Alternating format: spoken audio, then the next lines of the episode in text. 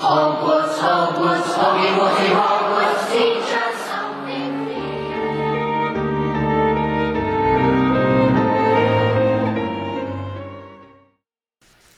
Hello and welcome to Wizard Studies. I'm Katie. And I'm Audrey. And today we are discussing... drumroll. Harry Potter. Oh, that's all you could come up with?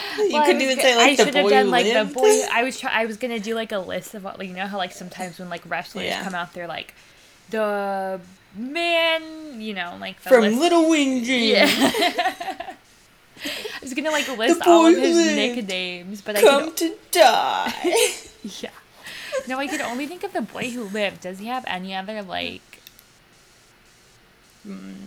Potty, Wee Potter. What is Peeps called? Yeah. I feel like Draco has to have, like, a couple derogatory names, right? Nicknames? Like, Potter. Son of Lily and James. The boy who lied. The boy who lied.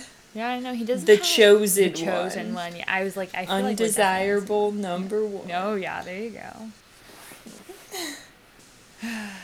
Yeah. Lord Voldemort's nightmare. The Death Eater Slayer. Oh, man. I don't think he ever killed the Death Eater. Definitely not on, like, purpose, right? Yeah. I feel like he had to have directly caused multiple Death Eater deaths, though, right? Tri-Wizard Tournament Champion. Asterix. Co-champion. Next to that one. The youngest seeker in a century? I think is what it was. Yeah. Okay, anyway. Head of the Magical Law, Department of Law Enforcement. Right? Leader of Dumbledore's Army. Okay. I think they get the picture. We're talking about Harry Potter. Our patron today, our second to last patron ever, is Jacine. Thanks, Jacine. Thank you. Announcements? Nothing. I don't know if we, like, directly said this. I assume we did when we were talking about kind of, like, our plan moving forward. But this is part one of part two on Harry. Mm-hmm. So... Our next episode will also be a Harry episode. And we're going to kind of structure this fairly similar to the Snape episode. This one kind of sticking to fact file, Myers-Briggs, like, kind of his plot line through the books. Obviously not the same way we did Snape because, like, Harry's plot line of story is the books. All of the books. So we're kind of narrowing it down a little bit more. And then the next episode will be more talking about... hypothetical discussions, him as a person, him as a character, that kind of thing. Yeah. Okay. So, fact file, jumping right in, Mr. Harry James Potter, getting into the etymology of that very basic name.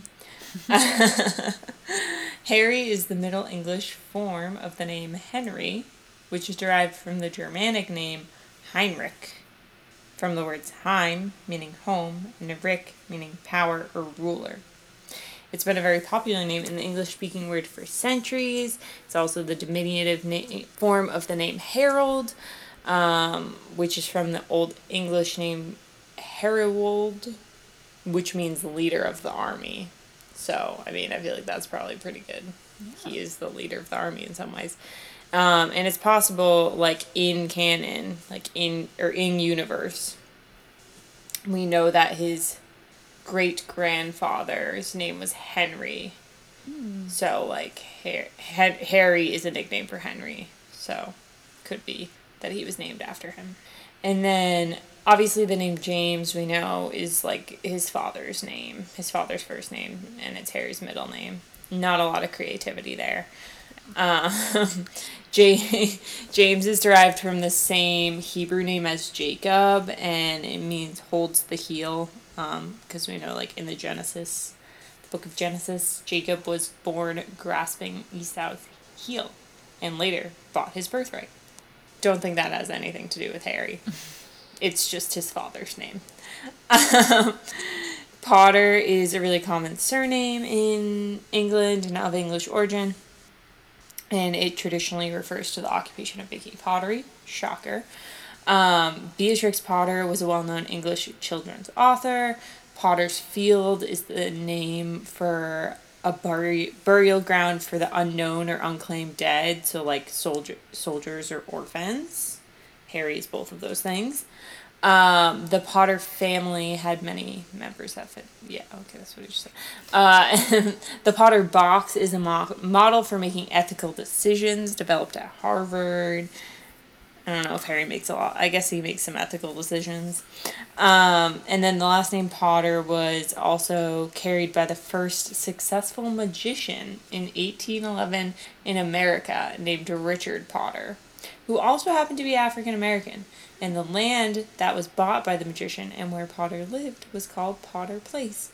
I don't really know what it means to be the first successful magician in America. Like, how do they know that the other magicians were unsuccessful? Yeah, I guess, like, is it successful, like, he made money off of doing magic?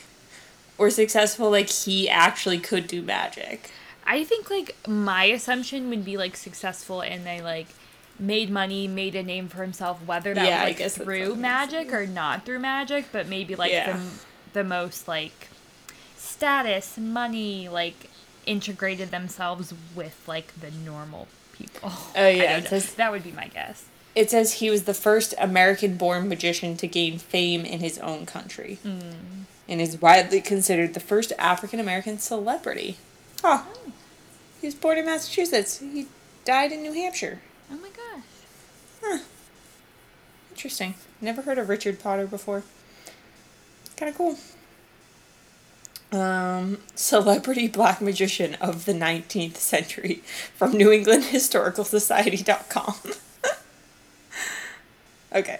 Interesting. Richard Potter? Richard Potter. That's a really boring name, too. Yeah. Harry's birthday is July 31st, 1980, so just recently he turned 42. Oh, happy birthday, Harry. That makes him oh my god, I have no idea, end of July. I think it's a Leo, or no, yeah, Leo, it's a Leo. I don't know anything about Leos. They are lions. I don't even know if they're, like, air, fire. I don't even know what sign it is. It's the fifth sign of the zodiac. These folks are impossible to miss since they love being center stage. Oh. Okay. I don't think Harry loves being center stage, but he is center stage. Making impression is job number one for Leos. And when you consider their personal magnetism, you see the job is quite easy. Leos are an ambitious lot, and their strength of purpose allows them to accomplish a great deal. The fact that this horoscope sign is also creative makes their endeavors fun for them and everyone. Okay. Doesn't not fit him. No, I have seen, and maybe we'll talk about this in our next episode, but I have seen, like, the astrological sign for, like, wait. Oh, I feel like people have compared him with, because you know how Trelawney makes that comment of, like, you were born in, like, the middle of winter. Yeah. And he's like, no. I have seen, like, I think maybe comparisons of Harry's personality and then whatever zodiac sign Voldemort would be. Which is December 29th. Yeah. December 31st. End of December. It's the 31st, yeah. Maybe, or 30. No, it's whatever's after Sagittarius. It's whatever the beginning of January is. Capricorn. I think, right? That sounds right. Capricorn dates. Yeah. December 22nd to January 19th, yeah. Interesting. Maybe that has something to do with the Horcrux. For family, we know his mother was Lily Evans, a Muggle-born witch. His father was James Potter, pureblood wizard, and his only other, like, known living relatives, or only known living relatives, because Lily and James are not living, are the Dursleys, through his blood relation to his aunt Petunia and cousin, I almost said Vernon, cousin Dudley, and then Uncle Vernon. Yep. So we do know Harry's wand, which is new. I feel like we have not talked about a wand in so long because we've been doing, like, more obscure characters recently. And then Snape, we did not know the wand first, so we were able to speculate. But we do know Harry's wand is an 11-inch wand made of Hollywood and with a phoenix feather core. So I will read the description of Hollywood from... Hollywood from the Wizarding World writing. Holly is one of the rarer kinds of wandwoods, traditionally considered protective. It works most happily for those who may need help overcoming a tendency to anger and impetuosity. At the same time, Holly wands often choose owners who are engaged in some dangerous and often spiritual quest. Holly is one of those wands that varies most dramatically in performance depending on the wand core. It is notoriously difficult wood to team with phoenix feather, as the wood's volatility conflicts strangely with the phoenix's detachment. In the unusual event of such pairing, finding its ideal match, however, nothing and nobody should stand in their way. So this is one that, like, very obviously was written with Harry in mind. And I know you can get Holly Wandwood, I think, in your, like, on Wizarding World. I don't think it is common, though. It is listed as, like, obviously one of the more rare Wandwoods. Mm-hmm. But obviously being able to pick out, like, they often choose owners who are engaged in some dangerous and often spiritual quests. I think that Harry's, like, trajectory throughout the books is a spiritual and dangerous quest in a lot of ways. And then obviously calling out specifically the combination of phoenix feather and Hollywood and saying, like, it's uncommon, but when it happens, man, you better watch out. Like, watch out, world. Yeah. So, yeah, I don't really have a lot to say because, like I just said, it's very obviously written specifically for Harry, so it's hard to, like, debate to discuss. Yeah. But, yeah. I will say that Harry can definitely be volatile at times. Yeah. Maybe a little impetuous, not, thinking before he acts, just kind of... going? Yeah. Okay, so his Patronus is a stag, which also obviously is kind of like written, the description of the stag Patronus is written with Harry and James in mind, but there was a little blurb about stag Patronus, or just Patronuses in general, and they call it the stag on wizardingworld.com as well as MuggleNet, so I took from the Wizarding World one because I thought that was a different source that we don't usually have. And so it says, traditionally seen as, quote, the king of the forest, the stag is the protector of the other animals. Harry helps his schoolmates by teaching them everything he knows about defensive magic and frequently throws himself in danger to save others. As Hermione put it, Harry did have a bit of a saving people thing going on. You don't say. The stag does have other symbolic meanings. This one I really liked. It's that because its antlers fall off and regrow annually, it's considered a symbol of rebirth and resurrection, which Harry is the boy who lived his whole life, but then also, like, literally, pretty much, like, gets resurrected, like... He, like, kind of dies and then comes back to life in the Battle of Hogwarts.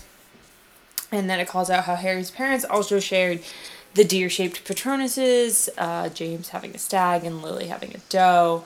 And they also both died trying to protect people they loved. So very in the protection thing.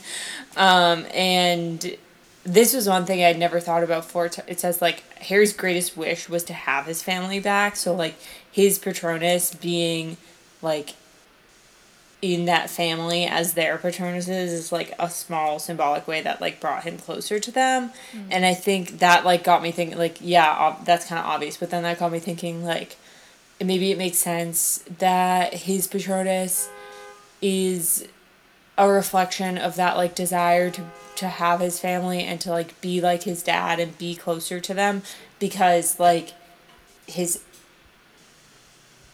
he's, like, calling it against the Dementors when he's, like, reliving that worst memory, and the worst memory is, like, losing them.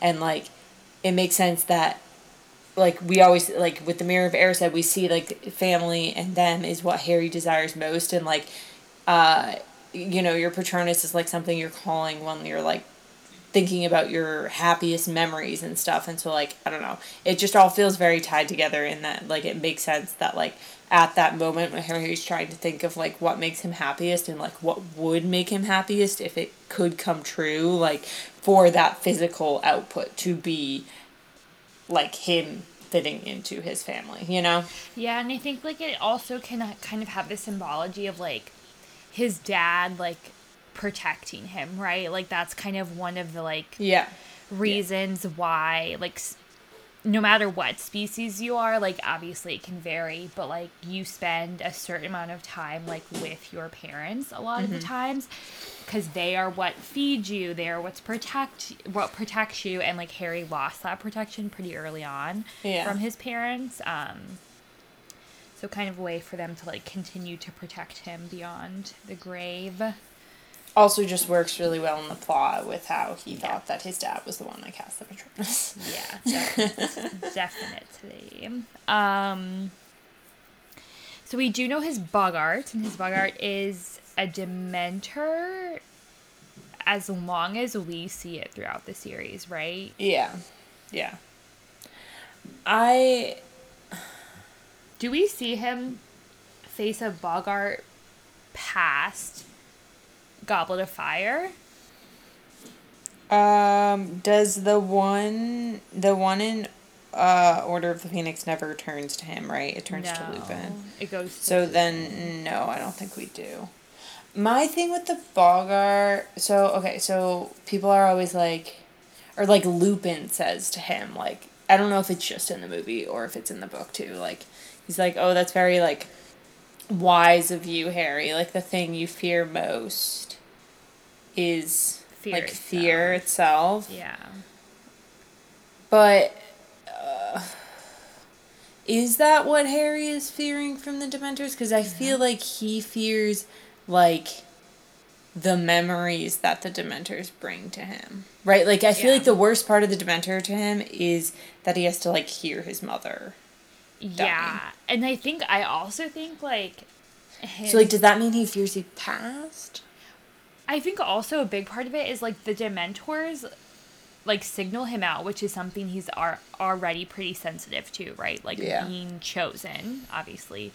And also, like, the Dementors, like, he does not know how to fight them the first time. Yeah. And I think he feels so helpless, and then, like, it affects him so much more than everybody else, and I think he's embarrassed by it. Mm-hmm. So I think it's, like, a combination of kind of all of those things. He's, like, scared of the way it makes him feel, scared of what they, like, remind him of.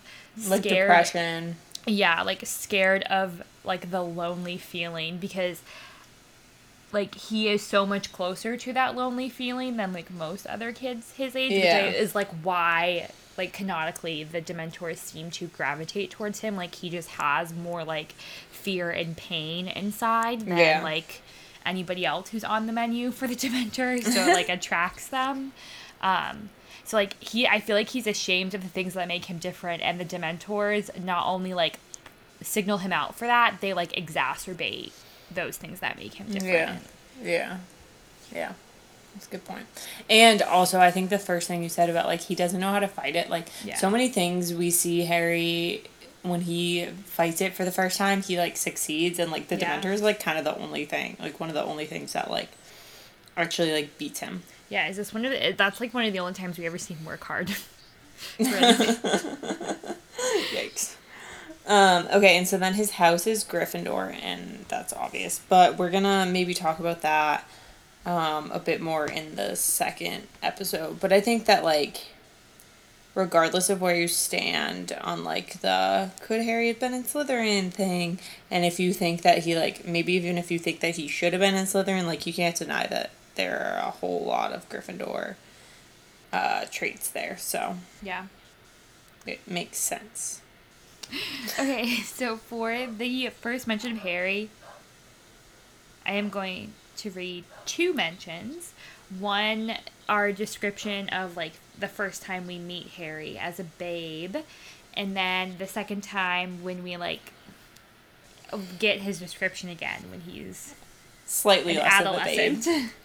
Yeah. Dumbledore and Professor McGonagall bent forward over the bundle of blankets. Inside, just visible, was a baby boy fast asleep. Under a tuft of jet black hair over his forehead, they could see a curiously shaped cut, like a lightning bolt. "Is that where?" whispered Professor McGonagall. "Yes," said Dumbledore. "He'll have that scar forever." "Couldn't you do something about it, Dumbledore?" "Even if I could, I wouldn't. Scars can come in handy. I have one myself above my left knee that is the perfect map of the London Underground." "Well, give him here, Hagrid. We'd better get this over with." Do we think that Harry's scar was ever helpful to him? It serves as, like, an indicator to him when, like, something's wrong. Like, Voldemort wise. Yeah. And that is, like, what he always points to as hurting. Yeah, he always, like, I mean, it's not actually the physical scar. Yeah. That's doing that. It's, like, the connection. But, like, he like, senses it as the scar. I think you could say that it's helpful for the Potter effect of getting out of certain punishments. Yeah. Yeah, true. All right, I was just thinking about that when I read that. That's a good question. All right, second description of more adolescent Harry. Perhaps it had something to do with living in a dark cupboard, but Harry had always been small and skinny for his age. He looked even smaller and skinnier than he really was because all he had to wear were old clothes of Dudley's, and Dudley was about 4 times bigger than he was. Harry had a thin face, knobbly knees, black hair, and bright green eyes. He wore round glasses held together with a lot of Scotch tape because of the times Dudley had punched him on the nose. The only thing Harry liked about his own appearance was a very thin scar on his forehead that was shaped like a bolt of lightning. He had had it as long as he could remember, and the first question he could ever remember asking his Aunt Petunia was how he had gotten it.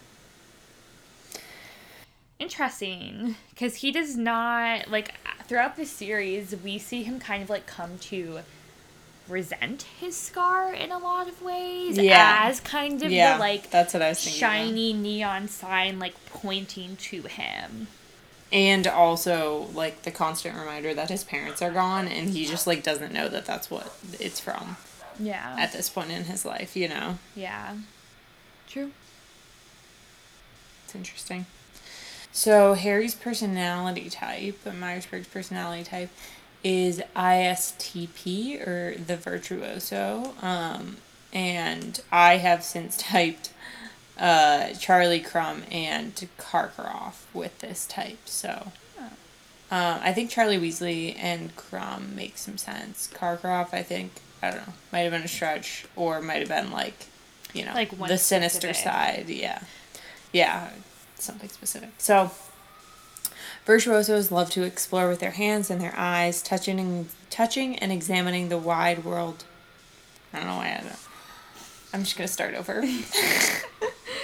Virtuosos love to explore with their hands and their eyes, touching and examining the world around them with cool rationalism and spirited curiosity. People with this personality type are natural makers, moving from project to project, building the useful and the superfluous for the fun of it, and learning from their environment as they go. Often mechanics and engineers, virtuosos find no greater joy than in getting their hands dirty, pulling things apart, and putting them back together. Just a little bit better than they were before. So, I mean, this just jumped out. It was like, Harry's definitely, like, a learn-as-you-go type person. I'm going to talk about him, like, as a student later, and I think that's going to kind of jump out. I don't know if it's just like the nature of having to like fight a war when you're a teenager and still in school and don't know all of the magic you need to know to fight that war, but like he does it well and he like learns on the fly and learns things as he needs to know them. He also like teaches very much in this approach with like the hands-on approach, and he's very like sees the value in doing as a method of learning. Virtuosos explore ideas through creating, troubleshooting, trial and error, and first-hand experience. They enjoy having other people take an interest in their projects and sometimes don't even mind them getting into their space. Of course, that's on the condition that those people don't interfere with their principles of freedom, and they'll need to be open to virtuosos returning the interest in kind. I think this kind of fits the way he works through problems, like troubleshooting, and figuring things out through experience, and then also like recruits help from very select few people, mostly just Ron and Hermione, occasionally some of the other order members. And it says like that they don't even mind getting others getting in their space, like in specific instances they don't mind it, as long as like he knows those people well and like knows that they will work and like respect his choices and stuff too. Virtuosos enjoy lending a hand and sharing their experience, especially with the people they care about, and it's a shame they're so uncommon, making up only about 5% of the population. Of course, Harry would be an uncommon personality type because he's one of a kind. While their mechanical tendencies can make them appear simple at a glance, they are actually quite enigmatic. Friendly but very private, calm but suddenly spontaneous, extremely curious but unable to stay focused on formal studies, virtuoso personalities can be a challenge to predict, even by their friends and loved ones. They can seem very loyal and steady for a while, but they tend to build up a store of impulsive energy that explodes without warning, taking their interest in bold new directions. I mean, this might be, like, the most hairy section here. Like, I think all of these kind of, like, dualities, like, he's friendly and kind to everyone. Like, we see him treat most other people, like, besides Malfoy, very kindly. But he's only close with Ron and Hermione. Like, they are the only people that know, like, him truly as he is. And the only people that he can open up with. He can keep a level head under pressure. And, like, we see him... like, not necessarily stay calm, but, like, stay calm enough to, like, perform and think and, like, do the right thing in high-pressure situations, but also, like, in less, like, do-or-die situations, he kind of, like, explodes with anger. Like, he can't keep his head.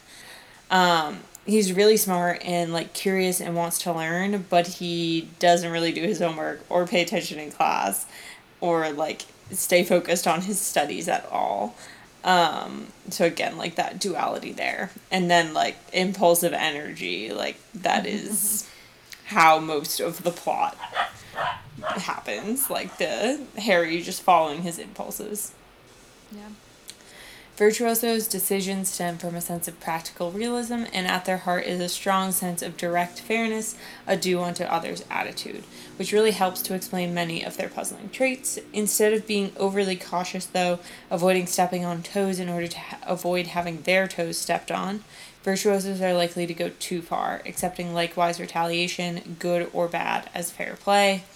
Like I said earlier, like, he does, like, kind of approach treating everyone fairly, at least, like, Gryffindors, Ravenclaws, and Hufflepuffs.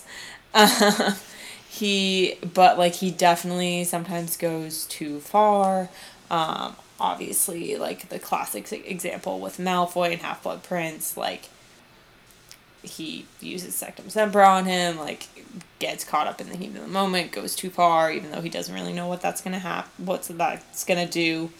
And then in Goblet of Fire and Deathly Hallows, he kind of, like, prods at Ron's insecurities because, like, Ron is already, like, hurting him, and like, Harry in return, like, hurts Ron more. It's kind of this, like it says, like, it instead of being cautious and avoiding stepping on other people's toes to avoid having their toes stepped on, like, he kind of pushes the line and is okay if he gets hurt in return. And I think a lot of, like, Harry and Ron's, like, immature fights and parts of their friendship are kind of like that, is that they're, like, kind of pushing each other. They're pushing each other's buttons in the ways that they know will, like, hurt each other. Yeah. Virtuosos have a particular difficulty in predicting emotions, but this is just a natural extension of their fairness, given how difficult it is to gauge their emotions and motivations. However, their tendency to explore their relationships through their actions rather than through empathy can lead to some very frustrating situations. People with the virtuoso personality type struggle with boundaries and guidelines, and preferring the freedom to move about and color outside the lines if they need to. I think this is talking about just, like, relationships in general, like, with any person, but I thought this was kind of reflective in his, like, quote-unquote love life. Like, he has some frustrating situations, like, he clearly does not know how to navigate the emotions with Cho, and, like, yeah, there's definitely some complicated teenage emotions there, and, like, grief and all that stuff, but, like, he doesn't really approach the situation with a whole lot of empathy. And then, like, wanting to pursue the relationship with Ginny, even though maybe he thinks that, like, or that scene is, like, not the right thing to do because of his friendship with Ron. And he would rather just, like, act on it and see what happens with Ginny, and that's, like, what happens. That's, like, how it goes down. Yeah.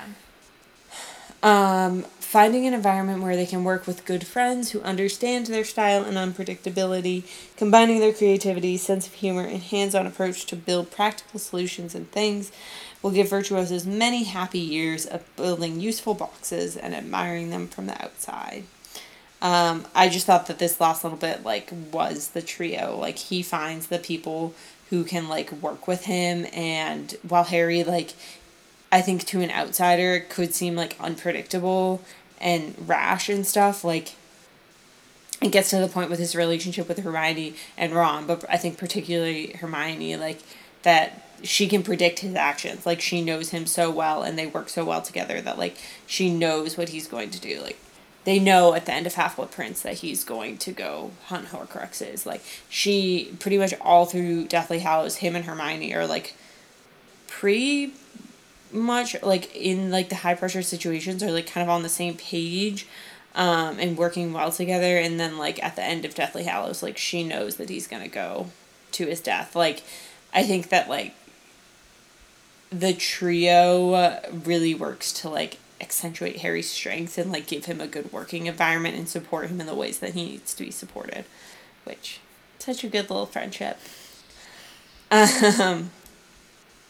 Strengths, we have optimistic and energetic, creative and practical, spontaneous and rational, know how to prioritize, great in a crisis, and relaxed. Some of those maybe are better than others. Definitely good in a crisis. Knows how to prioritize, and that he knows that he doesn't need to do his homework.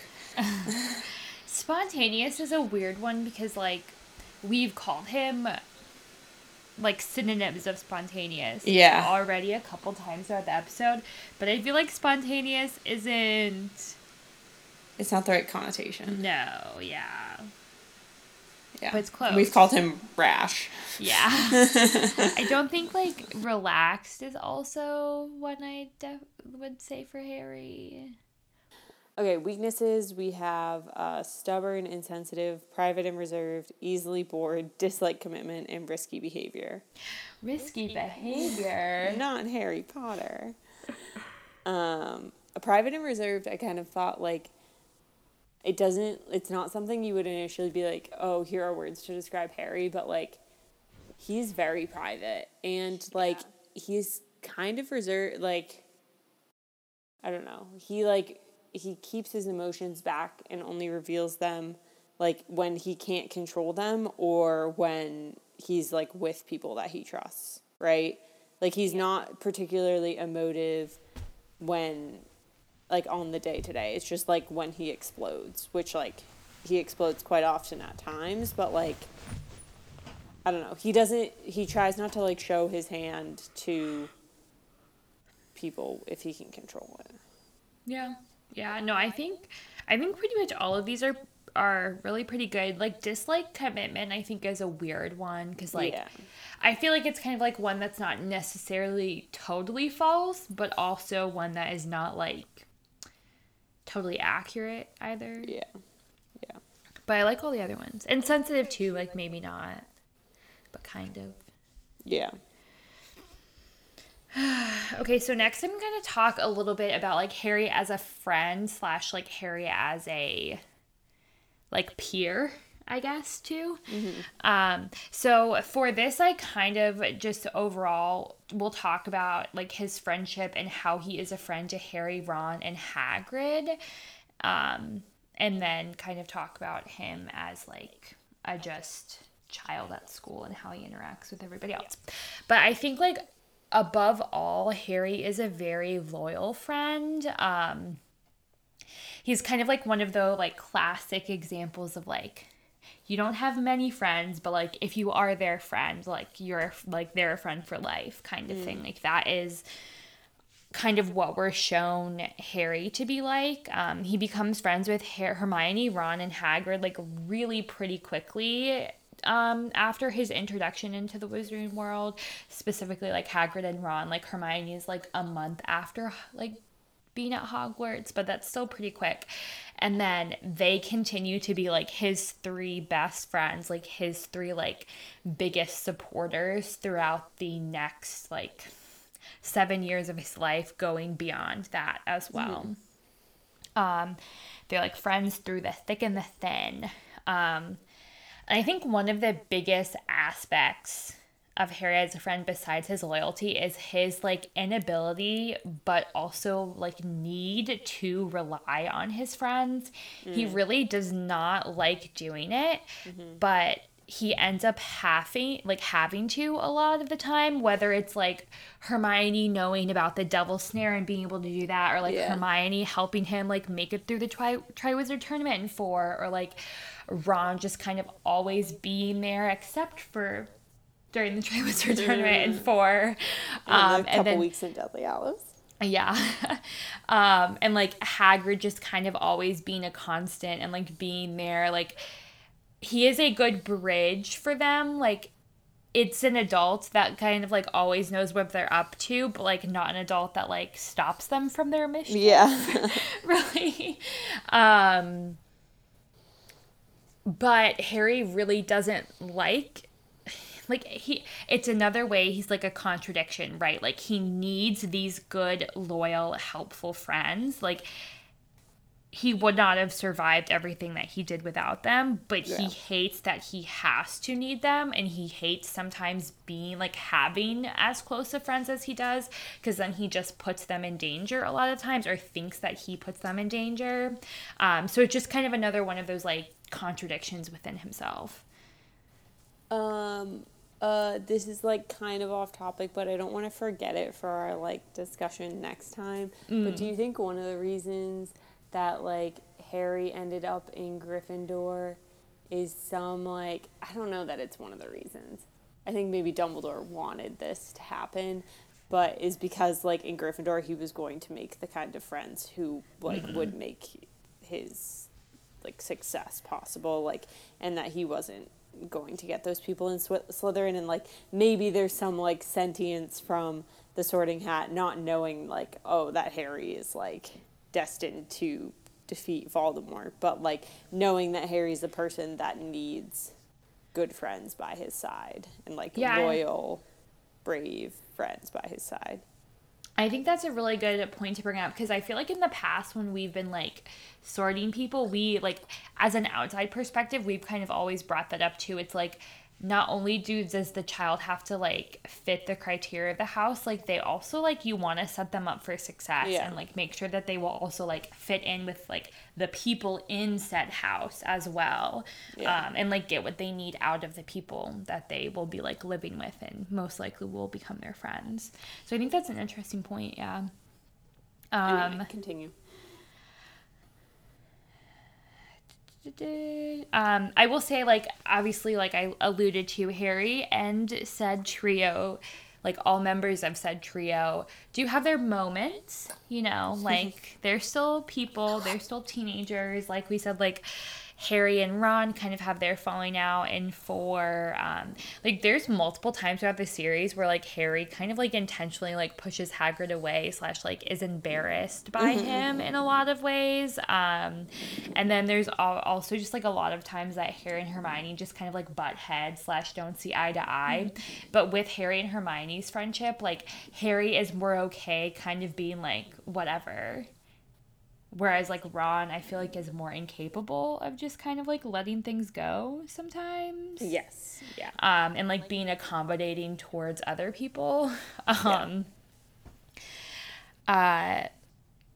But yeah, I just like I really think that the most interesting thing that I kind of came up with throughout this is that Harry's like need for his friends, but his kind of like, not that he's ashamed to need his friends by any means, but he doesn't like having to rely on people / have people close to him that he puts in danger, but he needs those people. Yeah, he wants to be like self-sacrificing and like, yeah, it's not that he wants to do it on his own, but he doesn't want anybody else to have to do it, you know? Yeah. Yeah. And I think that really just shows, like, how good of friends not only Harry is, that he was able to, like, make friends with these people and, like, have them have his back as much as they do, but, like, how good of friends Hermione and Ron are that they're, and, like, Hagrid, that they're willing to do that. Yeah. So then, like, more broadly, kind of how he interacts with other students at Hogwarts, he, like, doesn't really always get along with everybody else / like, want to get along with everybody else at Hogwarts. He was already pretty unique, like, on his first, like, entrance into the Hogwarts grounds, and throughout the years, he just kind of becomes more unique and more different than the rest of the other students, you know, like, even in his first year. Kind of like how he came in was that like he had defeated Voldemort, he was an orphan, and he was raised in the Muggle world. So those are already like kind of three things that set him apart from the rest of his the other students, and maybe like make it harder for him to fit in. Then throughout the years, like that just list just gets even longer, you know, like him being a Quidditch star, him being the Triwizard champion, him being the chosen one, him being the leader of the DA, him being targeted by the Ministry, like him being as close as he is to Dumbledore. That just like makes him even more different from the rest of everybody else who's at Hogwarts in their eyes. And kind of like what I was saying with the Dementor, like he already like sees himself as so different, kind of like having other people see him as different, like it kind of just like reinforces it, and like it kind of makes him want to isolate himself even more. Like it is one thing to be told that you're different, but like Harry wholeheartedly like believes that he is different in fundamental ways from everybody else at like his age at Hogwarts. So it just kind of like makes it very difficult for him to connect with them. And then also going back to kind of like him wanting to be a lone wolf a lot of the times, and in a lot of ways, like he does not want to put more people in danger, quote unquote, to like have more people that he cares about and loves about. Like we see him break up with Ginny and like push her away at the end of 6 because he's like, I can't have any more connections, you know, that kind of thing. And I feel like he was always kind of, with the exception of Ron, Hermione, and Hagrid, like he was kind of always ready to like cut and run if needed. And I think he wanted that to be the case. It also like, but I think in a lot of ways, him seeing himself as different can come off as like him being arrogant to the people around him. It's like he doesn't think that he's like different in a better way. Like he thinks he's different in a worse way, kind of than everybody else. But sometimes it can come across as like him believing that he's like better than everybody else. He's more famous. He doesn't need them. And like Snape and Draco kind of sometimes constantly call this out about him. But he just like doesn't want. Like, I don't know, he feels undeserving of, like, friendship and love a lot of the times, leading him to like, keep distance between himself. And, you know, like, he does have, like, more casual, low-key, like, friendships with, like, Dean, Neville, and Seamus, and then, like, Fred and George, and, like, in part, like, the whole Weasley family. But with how small of a school, like, Hogwarts is, you'd think that he would maybe have more people that he would be friends with or talk to on a daily basis. Yeah. And, you know, we don't see that, at least. Yeah. Sorry, is that it? Yeah. Okay. I mean, like, obviously, like, okay, one final thought. Like, with the DA, he does, like, become closer with all of those people. But it's such a, like, unique context in which he's, like, also, like, different from them. Because he's, like, the leader of said group, not, like, one of the group in that situation. Mm-hmm. So, like, in that, he becomes way closer, I think, specifically to, like, Neville and Luna. Like, that year, but, like, not really anybody else, like, because there is that also, like, weird separation as, like, he's the leader of the group, yeah, and they are, like, his students. Yeah, I agree. Yeah, it's definitely, like, it's really just, like, Ron and Hermione are kind of, like, yeah, it, but, yeah, that's interesting. All right, so I'm going to talk a little bit about Harry as a student, so... Was he a good student? Was he not? So his OWL grades, he got an O, or outstanding, in Defense Against the Dark Arts, and then he got the exceeds expectations, which is the second highest grade, in almost every other subject, except for astronomy. He got an A, but, I mean, there's Umbridge interference there, but it's still passing grade. And then divination, he failed. He got... dreadful? I don't know. History of Magic, he also, I think, failed, but he passed out, like, halfway during, like, he was, like, there was also some interference there. So inconsiderate. Okay, so people always, like, make fun, like, wow, like, Voldemort is always so kind to, like, wait to attack Hogwarts until, like, after, yeah, like, the end of, like, till the end of the school year to, like, make sure that Harry can, like, get his studies or whatever, but not this instance. He directly, like, Harry probably would have failed anyways, but he directly caused the failure of the History of Magic exam. Yes. So I feel like these are, like, pretty underrated grades. Like, yeah, like, everybody always talks about, like, Hermione got, like, 12 OWLs, but, like, that means Harry passed, like, I don't know, the vast majority. Potions, herbology, care of magical creatures, charms, transfiguration. I have some, and then Defense Against the Dark Arts. That's like, yeah, 6. So that's subjects. 6. So Hermione got double. Did Hermione get 12? I think so. I think that's the number. Like, then there. So that's 6 that he passed, but he took 9. 7, 8, 9, yeah. And so Hermione then took 3 more. Yeah. But passed all of them, I guess. Arithmancy, but she didn't take divination. No. Magical runes. Yeah. I don't know. Maybe she didn't get 12. I don't know. She got 11. Anyway, that's like I those are, like, pretty good grades. Yeah. So I want to talk about, like, what we see of him as a student. So let's, like, not consider potions with Snape because, like, clearly there's other things going on there. And a note that, like, when I'm talking about these other classes and, like, instances that we see him in these classes, like, obviously there's a bias towards ones that he's not paying attention because, like, that's when the things are happening for the plot, right? Like, so yeah. I think, like, I feel like it sounds, like, harsher than maybe, like, every, you know, like, we see him talking in a few charms classes, but that doesn't mean he talked to every single charms class. Yeah. Anyway, History of Magic, we know that he sleeps or talks through every single class. But honestly, only Hermione pays attention. Like, no one else does either. So that's kind of in Harry's defense. Charms, I feel like, is one of the classes we often find him talking through, but, like, Flitwick seems to like him, and he seems to, like, be able to do the things when they're, like, assigned to do stuff. I think, like, majority of the time he can, like, semi-get it down. So I feel like Charms is, like, kind of medium. Transfiguration, I feel like, is probably, obviously, besides Defense Against the Dark Arts, I think is probably one of, like, his best classes as far as, like, as a student, because, like, he because McGonagall, like, doesn't let people get away with talking and not paying attention, like, he pays more attention and he tries harder because, like, I think he wants to impress McGonagall, and, like, she just, like, he can't sit there and talk to Ron, so he may as well, like, try.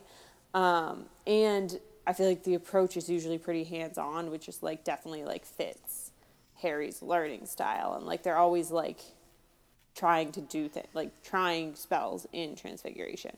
He never achieves things, like, as quickly as Hermione. Like, I feel like they're always leaving Transfiguration class, and Harry's like, Hermione was the only one who could turn this into this. But, like, he does do pretty well with some of the spells, and we know that he can conjure and vanish objects, which are, like, higher difficulty Transfiguration things.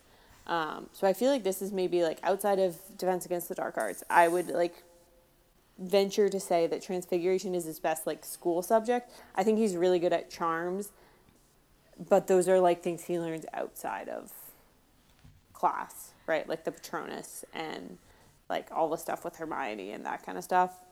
I don't count that as, like, being a student. It's, like, that's, like, extracurricular learning.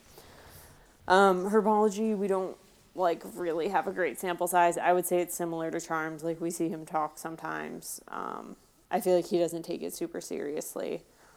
Defense Against the Dark Arts, obviously is very good at this, but I think that's more, like, out of necessity and some natural talent than it is out of a dedication to class. Although I would say, like, he was probably a very good student for both Lupin and Moody, who were hands-on teachers, and Harry, like, excelled in those classes. Care of Magical Creatures, he seems to have fairly good instincts, and he doesn't rush into things like Malfoy. And, like, I feel like he tries more in this class than he does. Not necessarily, like, tries more, but, like, sometimes pays attention more in this class than he does in others out of, like, pity for Hagrid. And, like, I think it's not a class that requires a lot of effort. So he's like, well, I may as well just, like, listen to what Hagrid is saying. But he's, like, I think he's, like, decent at Care of Magical Creatures. Yeah. And then potions in his 6th year, like, I don't know if this counts as him being a good student because he just, like, followed what the book told him to do. But, like, he was smart enough to, like, pay attention to the book, I guess. I don't know. And then Divination, like, that was never going to go well. And honestly, it's another one that, like, no one took seriously. Like, Fred and George told them to take it because it was a joke class. Like, I think you can kind of throw that one out the window, too. So, like, I don't know. He's kind of a mixed bag. Like, he never really pays attention unless something is particularly engaging, or, like, he doesn't have the option. Like, McGonagall, like, makes them all pay attention. School is definitely, like, never his top priority. And he leaves a lot of homework to the last minute, or, like, doesn't do it, turns it in late, or just, like, I don't know, does it very sloppily. To be fair, like, he has more important stuff going on a lot of the time, but, like, there is a lot of the time where he's, like, him and Ron are, like, I'm just going to fuck around for an hour, or, like, I'm going to go play Quidditch, and, like, he's a teenager, but also, yeah, he's not, like, I would not call him dedicated to his studies. No, and I think one of my favorite things to, like, talk about when we talk about, like, him and Ron always, you know, not doing their homework, it's, like, one time it was, like, Ronnie's like, I have 2 pages on something. Yeah. It's like, all right, bro. They're literally written pages, too. Like, that's not that much. Like, yeah. Come on.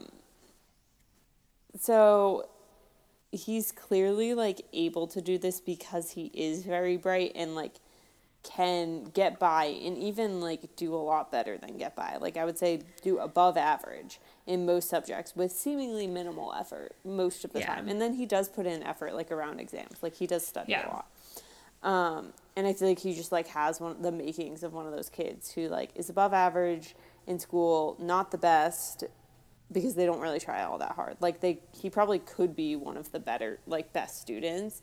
Not, like, I feel like not Hermione level, but, like, if he committed himself, like, you know, probably could have got more outstandings and OWLs and stuff like that. Yeah. So I think, like, too long didn't read, like, Harry is really smart, and I would go so far to say that he is quite smart. He is a smart person, but not a great student, and average student at best. But when he has the right teachers who engage him, and he's excited about the subject, see Defense Against the Dark Arts in 3rd and 4th year, then he's a good student. So yeah. There's some variability, but I think average student, smart kid is the best description. Yeah. So in this section, I'm going to talk a little bit about how he is as a wizard, which definitely has some overlap with what Audrey talked about. So it'll be brief. So I feel my main qualm with this is right throughout this series, we are shown Harry accomplishing these near impossible feats. And in the moment, reading about him fighting Voldemort in the graveyard, everything makes logical sense, right? It's they're fighting, Harry's just hiding behind gravestones, the wands connect, that definitely has something to do with it. And that's true. But I think that for Harry to be as good as he is, Voldemort has to be brought down quite a bit. We're told that Voldemort is one of the best wizards in the 21st century, right? Him and Dumbledore. Yeah. Great. And we see him fight Dumbledore, and that fight is unreal in the books and in the movies, right? Voldemort is bringing a whole different level to fight Dumbledore. Mm-hmm. And, narrative-wise, it has to be the case, right? We can suspend our disbelief only so much for Harry's, magical ability, right? He's still a 15-year-old kid at the end of Goblet of Fire. And, I feel the way this is explained in universe is that, Voldemort, treats Harry differently, right? He's, his white whale. He doesn't just want to, kill him upon sight, right? He did Cedric Diggory. Yeah. And again, our suspension of disbelief can only carry us so much. And I think that the author did strike a pretty good balance overall, right? For Harry's still a good wizard, but he's not, an unbelievably good wizard. And Voldemort is still, a great wizard, but we know the reasons why he's unable to kill Harry in those instances, right? It's really fairly good. Mm-hmm. Yeah. So, but, how good of a wizard is Harry, actually? And I don't know. That's the thing. It's really hard to get a gauge, right? He can produce a corporeal Patronus. And we're, told... age. Yeah, at 13. And we're told that is, an impossible feat. And I feel like for a lot of the time, that's just kind of, the thing that... proves how good of a wizard Harry is, right? But it's just one thing still. And also, it's an impossible feat, but then 2 years later, every other, however many, there are 20 or 30 people in the DA, yeah. At that point, 10 more people later, can maybe, do it. Yeah, 10 to 15 more people can do, his age can do it, so. Yeah. And, he can resist the Imperious Curse. Very impressive. But, is that really an indication of, how good of a wizard he is? I feel like that one and the Patronus are kind of, a mental fortitude thing. Yeah, I definitely think so. It's definitely more, getting your mind in the right place. Yeah. And then, obviously, there's, Expelliarmus, which is, the only spell he ever casts. In fights with Voldemort, which also is I get it. We don't want our hero to also be killing people or crucioing people, but maybe add a jelly legs in there every a petrificus totalis whip that one out, you know. I don't know. I think that throughout the book we get a lot of showing. We get a lot of, showing and telling that Harry's a good wizard, but I feel like we don't get enough I don't know. I think it's just Harry knows how to perform under pressure. He knows how to get out of sticky situations. And Voldemort is always, like, talking or doing something that, like, makes it easier for Harry to win. Like, I don't know what to tell you. And, like, there were extenuating circumstances when Harry did actually beat Voldemort. Like, yeah. There was a reason why he didn't really have to do much. He had to cast one spell. Yeah, he was also, Protego.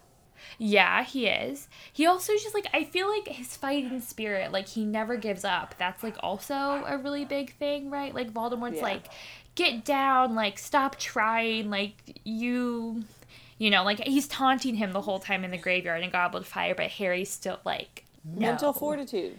Yeah, yeah, basically.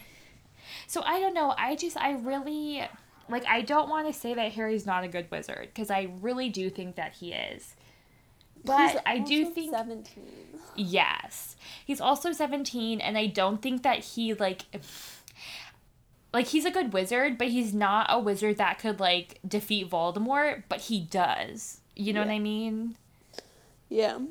Through a combination of fate, sheer dumb luck, determination. Yeah. And, like, Voldemort, you know, monologuing. So, yeah, that's, like, all I really have to say about him as a wizard. Like, we know, I guess I will add, like, we know he goes on to become an Auror, and we know he goes on to become the head of the Department of Magical Law Enforcement, right? Yeah. And, like, I'm sure that takes skill, right? Yeah. Or determination. Never giving up. He's just particularly determined. Yeah.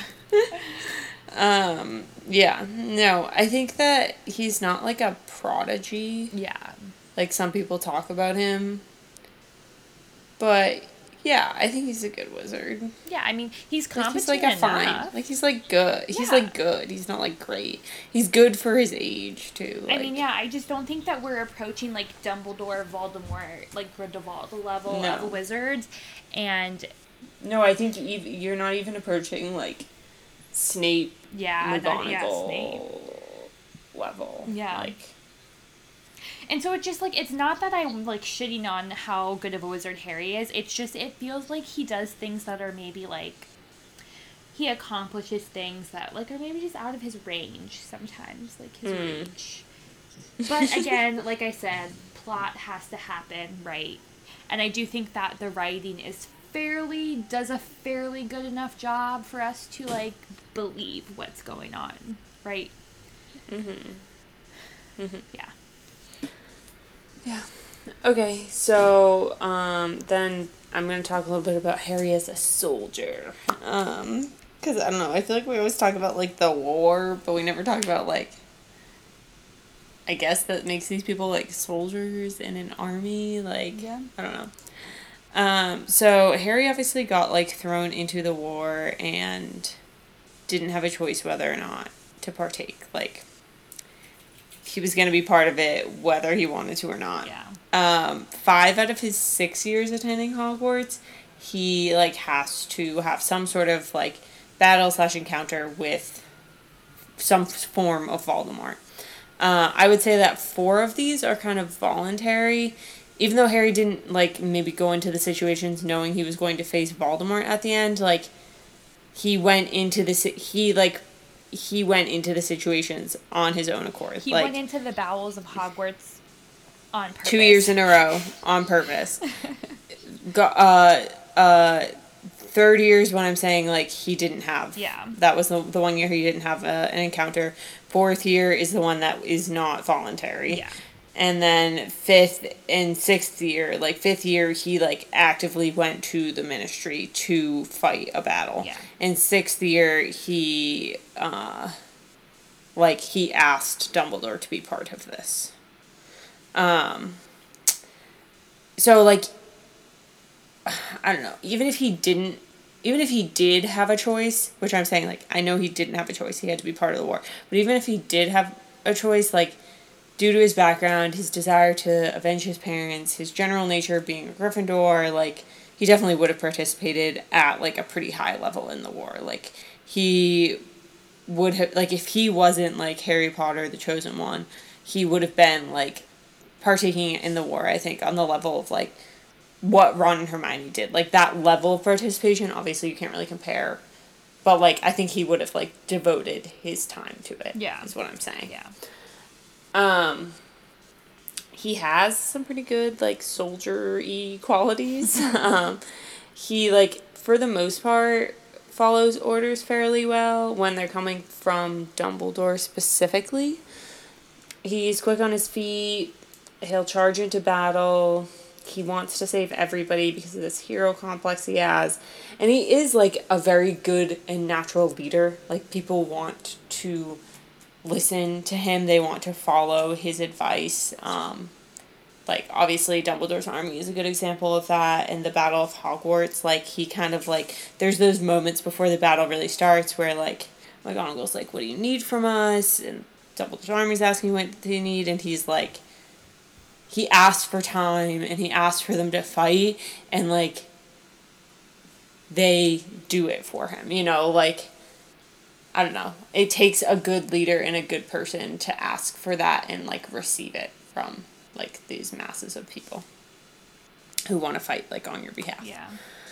And then in Deathly Hallows, he kind of goes rogue from, like, the war part of things, so it doesn't, like, I feel like it doesn't really feel like that he and the trio are, like, fighting a war in Deathly Hallows, because they're kind of off, like, doing their own thing, even though what they're doing is, like, trying to take Voldemort down. They're, like, on a side quest, but, like, it's also a main quest. It's actually the main quest, but, like... but it's separate. But he's not, like, in the day-to-day. Yeah. But everyone, like, acknowledges that. They know that, like, Dumbledore told him he has to do something, and everyone, like, trusts that and knows that, like, that's important. And probably the most important thing in the end is that Harry succeeds on whatever quest he's on.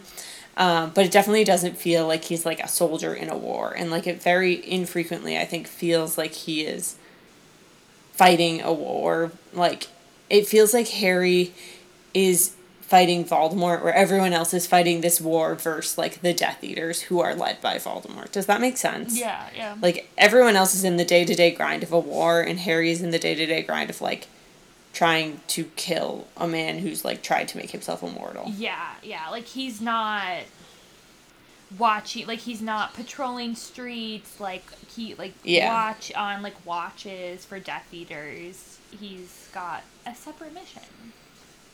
Yeah. Okay. So, yeah. I mean, I think he's a pretty good soldier. And maybe a better soldier than he is a wizard. Maybe. Maybe. So for the Where Are They Now section, after the war, Harry and Ginny got married and had 3 children. And definitely...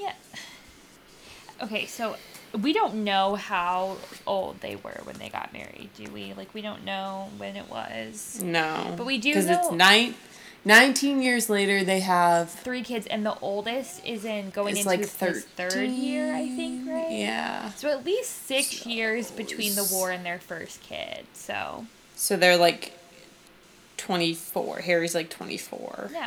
Which, I mean, for the Wizarding World is, like... It's, like, kind of old. Yeah. Yeah. Yeah. They, like, what, probably dated... Like, probably got married after 2-3 years, maybe? Yeah. I don't know. So their 3 children were James Sirius, Albus Severus, and Lily Luna. He remained friends with Ron and Hermione and became an uncle to their children. Yeah. And then... And their brother-in-law. Yes. Yes. Yeah.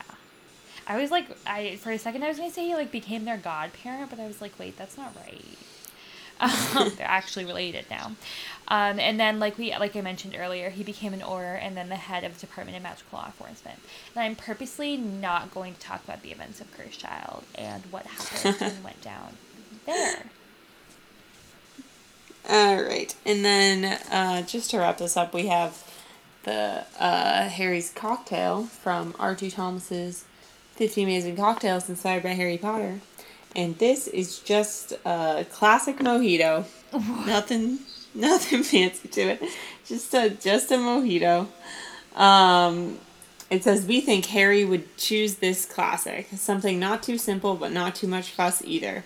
The perfect drink to relax with after saving the world a few times. I feel like I would have gone more like, I don't know, like whiskey vibes for Harry? Yeah. I don't know. Mojito is not giving me Harry vibes. I'm sorry. Yeah. Is there one for Snape that we forgot to do? It's too, like, sweet. Oh, did we forget to do one for Snape? Probably. I assume there's one for Snape. Let me look.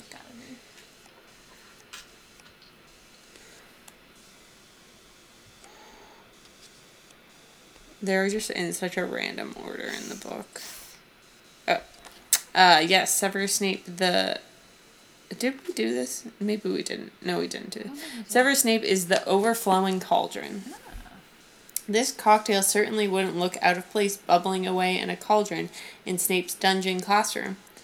Although, thankfully, you don't need his exquisite potion skills to make one. The ingredients might not be strictly be everyday bottles, but they're worth investing in for this great drink. It's 2 parts creme de cacao, 2 parts creme de menthe, 2 parts single cream, cocoa powder on the glass, and ice. Oh. Sounds like a melted mint chocolate chip ice cream. I feel like I would like that. Sounds like dessert. It does. It definitely is like a post-dinner cocktail. Yeah, I don't think you want to be, like, eating that with something savory, or drinking that with something savory. Like, I can't imagine, like, drinking that out at the pool. Not the vibe. Yeah. Okay. That's it for Archie. That's it for Harry Part 1. Yeah. Tune in on September 1st. Yep. For the rest of the talk about Mr. Harry Potter. Yeah.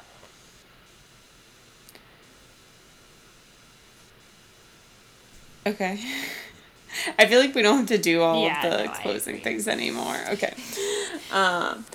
As always, thank you so much for listening. And remember, just do your best. We'll do the rest. And learn until our brains are